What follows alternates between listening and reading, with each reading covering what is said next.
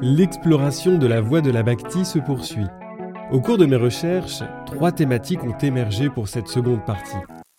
La Katha Upanishad assimile le yoga à la maîtrise des sens. Nous retrouvons cette notion dans la Bhagavad Gita et dans les Yoga Sutras de Patanjali. Jouir ou ne pas jouir du monde des sens. Telle est la question pour celui ou celle engagé sur un chemin spirituel. Le désir anime nos actions. Un individu sans désir n'est que l'ombre de lui-même. Comment éviter de succomber aux flammes des désirs humains ? Le bhakta peut-il évoluer seul ou a-t-il besoin d'un guide ? La discipline spirituelle qu'est le yoga ne peut se dissocier de la relation maître-élève. C'est auprès d'une âme plus élevée que l'on peut allumer sa lampe. Mais à quoi reconnaît-on un maître ? Intéressons-nous à cette relation si particulière avant de poser un regard sur le lien entre karma et bhakti yoga. Car les trois yogas de Krishna sont à la fois distincts et interdépendants.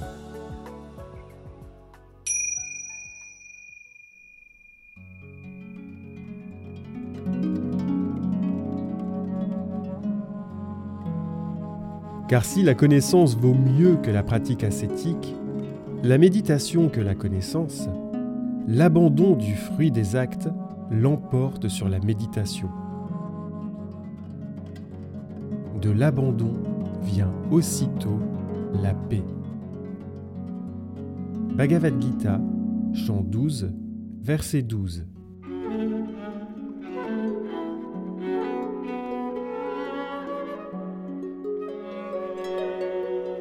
Au-delà de la posture et du pranayama, yoga est avant tout un état. Une discipline spirituelle ancestrale ayant traversé les siècles. Aujourd'hui, le yoga s'apparente à un arbre gigantesque.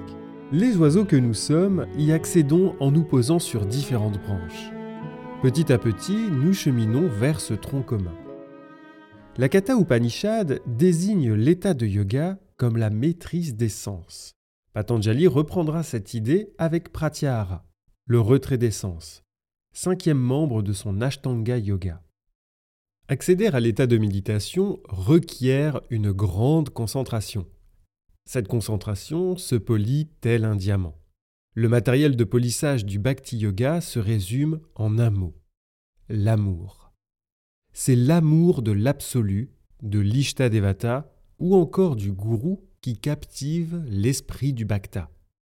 Jour après jour, enveloppé dans cet amour, sa méditation devient pieuse.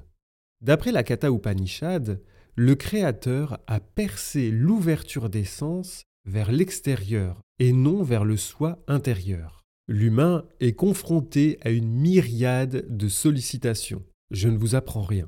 Réjouissantes ou douloureuses, ces sollicitations dispersent le mental. Combinées à nos émotions, elles font apparaître une vision subjective du monde.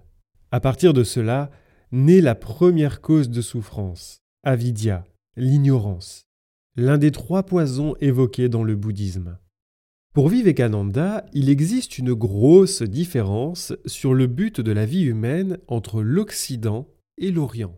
Du point de vue occidental, l'humain est un corps qui possède une âme, tandis qu'en Orient, l'humain est une âme qui possède un corps. D'un côté, le corps est mis en avant, de l'autre, la spiritualité. Vivekananda appuie son argument avec la linguistique. Par exemple, en France, on dit d'une personne décédée qu'elle a rendu l'âme. En Inde, elle a abandonné son corps. L'humain cherche à vivre dans la richesse matérielle et à jouir de ses possessions. Qui n'a jamais rêvé au moins une fois dans sa vie de gagner au loto et de voir l'intégralité de ses problèmes s'évanouir grâce à l'argent? Certains diront que l'argent ne fait pas le bonheur. D'autres compléteront ce proverbe. L'argent ne fait pas le bonheur, mais il y contribue. L'humain vise la satisfaction de ses désirs. Quand un désir est assouvi, un autre, plus fort, apparaît. Si nous y répondons, sans cultiver le contentement, nous nous emprisonnons dans un cercle vicieux. Vivekananda proclame que la jouissance des sens nous conduit à la régression. En Bhakti yoga, le Bhakta cherche l'union avec Dieu, bien supérieure. Elle dépasserait même la tant convoitée libération. La voie de la Bhakti, c'est se tourner vers l'amour divin infini. Un amour si grand que l'amour humain paraît limité, voire vide. Pour le maître qu'est Vivekananda, la succession des amours humains nous guide vers ce soleil qui est Dieu, ou l'absolu. Un amour humain est semblable à une étoile. Un jour, surgit une autre étoile, plus haute et plus intense. Débute alors l'ascension. Lorsque des objets d'amour plus intenses apparaissent, les amours anciennes s'effacent. Exemple flagrant, un enfant croit que ses camarades et ses parents sont les êtres les plus chers de sa vie. Devenu adulte, il aime plus intensément son épouse ou son époux, puis son propre enfant. Le nouveau sentiment d'amour prend alors le dessus et dissipe les anciens. Une étoile monte, une autre plus intense apparaît. Et un jour, nous atteignons le soleil dont la lumière efface toutes les autres. L'humain est alors transfiguré en Dieu. Bon, je vous avoue qu'au début, cet enseignement de Vivekananda me perturbait. Quelque chose en moi refusait d'admettre ce qui est propre à la condition humaine. Plus les jours passent, plus je m'interroge.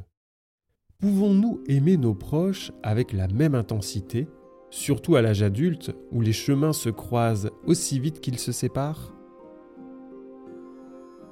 J'adore comparer la vie à un grand hall de gare, une croisée des chemins gigantesque. Nous attendons sur le quai, embarquons et voyageons avec des personnes que nous apprenons à aimer. Vient alors la correspondance. Les chemins se séparent avec certains, d'autres poursuivent avec nous. Avec ceux qui partent, on se promet de garder le contact. Puis dans le nouveau train, nous rencontrons d'autres passagers. On se lie d'amitié et peut-être que nos précédents compagnons de route cèdent leur siège à quelqu'un d'autre. Il est vrai qu'aujourd'hui, avec les réseaux sociaux, nous pouvons maintenir ce lien.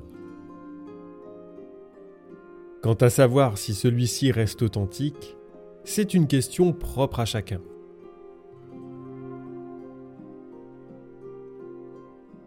Arrêtons-nous quelques instants sur le Niyama Ishvara Pranidhana. On le traduit par « abandon au Seigneur » ou « à plus grand que soi ». Pour Patanjali, il permet à lui seul d'atteindre le Samāādhi. Mais qui est Ishvara ? Ishvara est vu comme la plus haute manifestation de l'absolu. Pour l'ancien monarque Bodja, Pranidhana devient une bhakti quand toutes les œuvres sont dédiées à ce maître des maîtres qu'est Ishvara. Prahlada, personnage mythique de l'hindouisme, considéré comme le meilleur dévot de Vishnu, ira jusqu'à dire que toute autre dévotion n'est pas de la bhakti. Mircea Eliade précise que dans le contexte de la Bhagavad Gita, Krishna est l'objet de la dévotion. Son rôle dépasse celui d'Ishvara. Krishna est le but unique et ultime. Il est l'esprit pur, le support de l'absolu Brahman. C'est Krishna qui justifie la pratique et la méditation yogique. C'est en lui que se concentre le yogin. Et c'est dans l'identification à Krishna et au soi, l'Atman, que le lien mystique entre le yogin et Dieu trouve son fondement. J'aimerais revenir sur cette démarcation tranchée entre l'Occident et l'Orient de Vivekananda. Aujourd'hui, elle me semble anachronique, ce qui n'est pas le cas de la profondeur de son enseignement. Je tiens à être clair. Dès la fin du dix-neuvième siècle, des maîtres tels que Vivekananda, Yogananda ou Krishnamacharya furent envoyés dans le monde occidental par leurs gourous pour transmettre le yoga et la pensée indienne.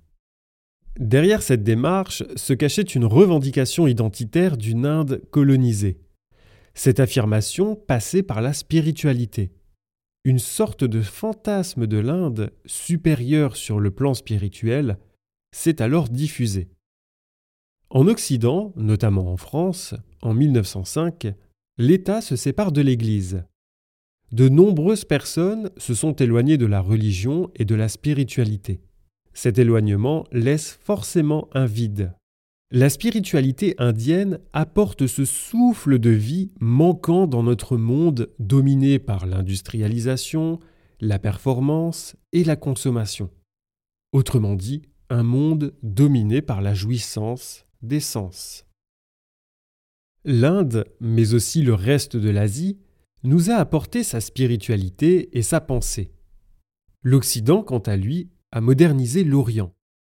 Un échange réciproque de savoir s'est installé par le biais de la mondialisation, pour le meilleur et pour le pire.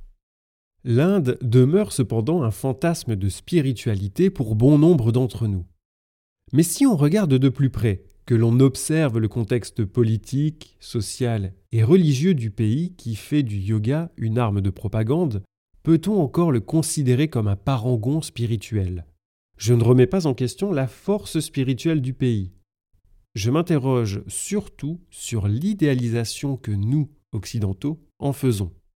Tous ces enseignements, lus dans les livres, et ces textes sacrés, nécessitent d'être transmis, afin de prendre du recul et de comprendre avec discernement. S'asseoir auprès d'un enseignant, ou mieux, auprès d'un maître, devient primordial.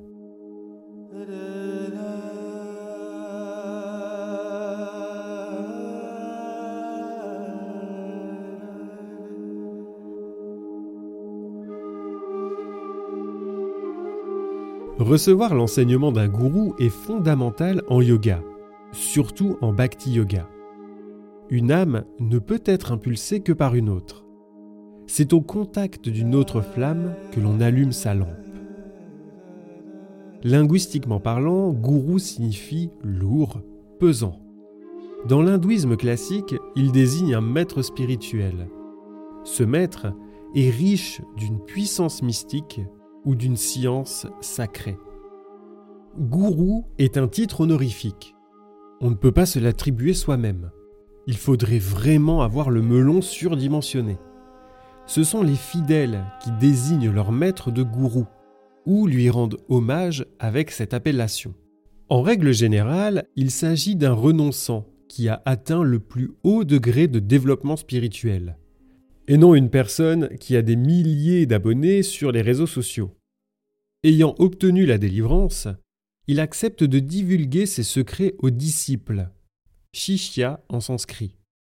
Le gourou ayant reçu lui-même l'enseignement d'un autre gourou, il assure par la transmission l'héritage de sa lignée.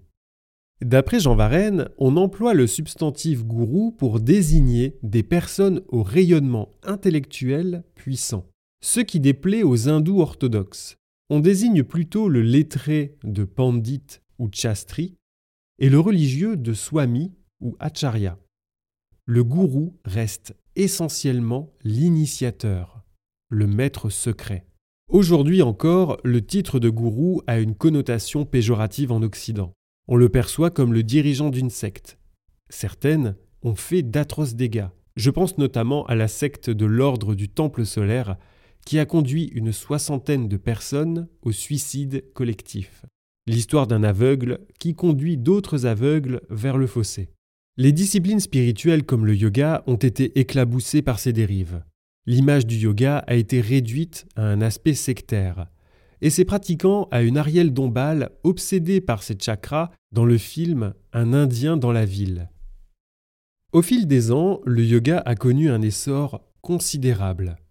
Le blason s'est redoré et la discipline a retrouvé ses lettres de noblesse.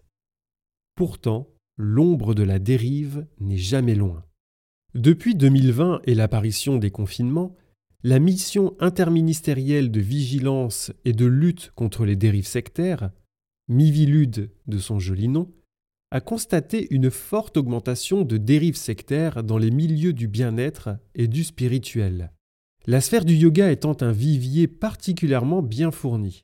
Il suffit de faire un tour sur les réseaux sociaux et de voir certains ou certaines profs de yoga se présenter littéralement comme des maîtres spirituels ou gourous. Allô, Non mais allô quoi. T'es une fille, t'as pas de shampoing. Comment reconnaît-on un gourou ? Quelles qualités doivent posséder un maître et son disciple ? La réponse de Vivekananda quant à la reconnaissance du gourou est sans équivoque. Le soleil n'a pas besoin de flambeau pour être vu et reconnu. Le maître doit connaître l'esprit des textes qui se place au-delà des mots. Il représente la vibration de la spiritualité. Il s'efface pour devenir le canal de l'énergie divine. Son enseignement doit être sans motif égoïste, dénué de quête de richesse, de renommée et de pouvoir. Pour être digne de recevoir l'enseignement d'un maître, le disciple doit remplir certaines conditions. La pureté de la parole, de la pensée et de l'action, une véritable soif de connaissance et la persévérance. En Inde, la relation idéale maître-élève est loin d'être une emprise sur le disciple. Le maître est plutôt vu comme un ami qui lui veut du bien. Leur relation se base sur la confiance et la liberté. Le vingtième siècle a connu des gourous tels que Sri Aurobindo, Ramana Maharshi, Ma Anandamayi ou Haidakhan Babaji. La ferveur de leurs disciples a permis à leur enseignement de se répandre en Inde et dans le monde entier. Je pense par exemple à Vijayananda, ancien médecin français qui a tout quitté pour suivre l'enseignement de Ma Anandamayi. Aujourd'hui, c'est le disciple de Vijayananda, Jacques Vigne, qui continue d'œuvrer et de transmettre ce qu'il a reçu. Hélas, plusieurs maîtres ont succombé à l'appel des sirènes de l'argent et du pouvoir, ce qui a tendance à ternir l'image de la pratique du yoga. Citons entre autres Osho, le gourou collectionneur de Rolls-Royce, ou surnommé le gourou du sexe, connu pour son goût du luxe et de la provocation. Plus récemment, des personnalités vivantes ou décédées, telles que Bikram Choudhury, Yogi Bhajan ou Pattabhi Jois, ont fait et font l'objet de terribles accusations. Les paroles de nombreuses femmes se sont libérées pour dénoncer des attouchements lors de la pratique et pire, des viols. La frontière entre professeur de yoga et gourou est mince et fragile. À l'ère du numérique et de la spiritualité deux point zéro, il y a de plus en plus d'imposteurs. Ce n'est pas parce qu'on suit un cursus d'une centaine d'heures et que l'on a des milliers d'abonnés que l'on a atteint un haut degré de développement spirituel. Il est nécessaire de faire la différence entre professeur de yoga et maître spirituel, surtout aujourd'hui.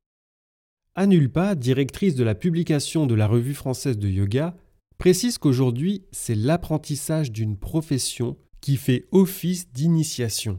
Les futurs enseignants ne sont pas en demande d'atteindre l'éveil, mais désirent accéder à une dimension plus profonde de leur existence. On ne parle pas de maître ou de gourou, mais de professeur. Lors d'un entretien, Krishnamacharya, qui avait un âge déjà bien avancé, déclara « Si je rencontrais un vrai gourou, je me remettrais volontiers à étudier. Mais quel gourou voudrait d'un élève centenaire ?» Ces paroles constituent un enseignement en elles-mêmes. Elles sont la preuve que l'étude du yoga n'est jamais terminée. Nous restons des apprentis de l'existence. Dépouillement et humilité sont les clés.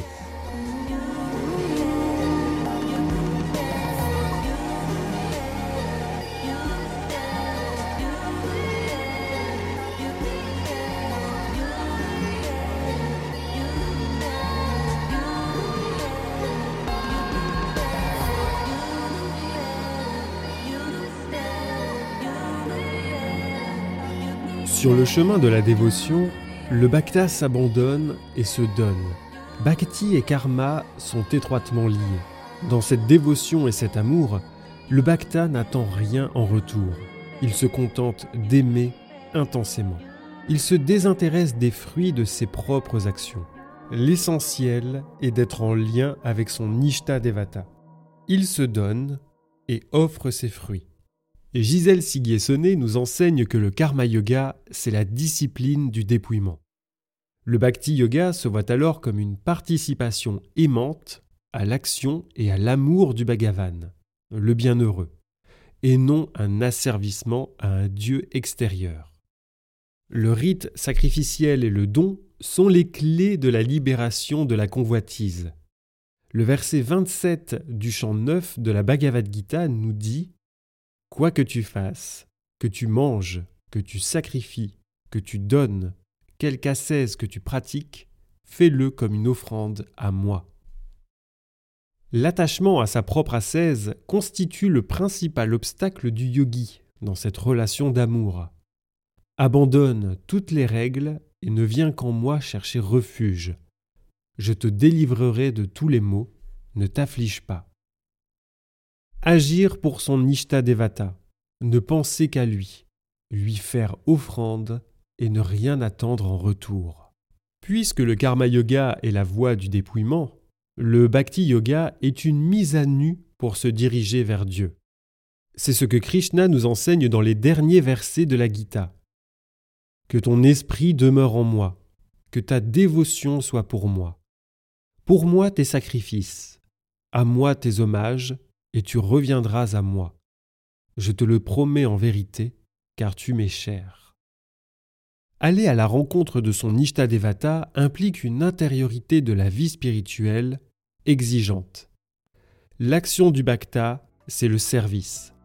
Un service loin d'être une servitude, bien au contraire.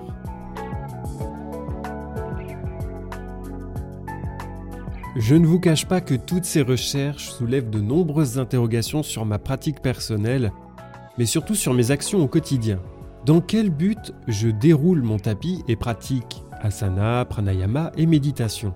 Est-ce que tout cela doit être uniquement pour moi? Je ne suis pas hindou. Diriger ma foi vers une divinité de l'Inde ne me correspond pas. Dans ma jeunesse, j'ai reçu une éducation religieuse chrétienne. Je voulais même faire la confirmation. Mais plusieurs événements personnels m'ont dissuadé de suivre ce chemin et m'ont éloigné de la religion.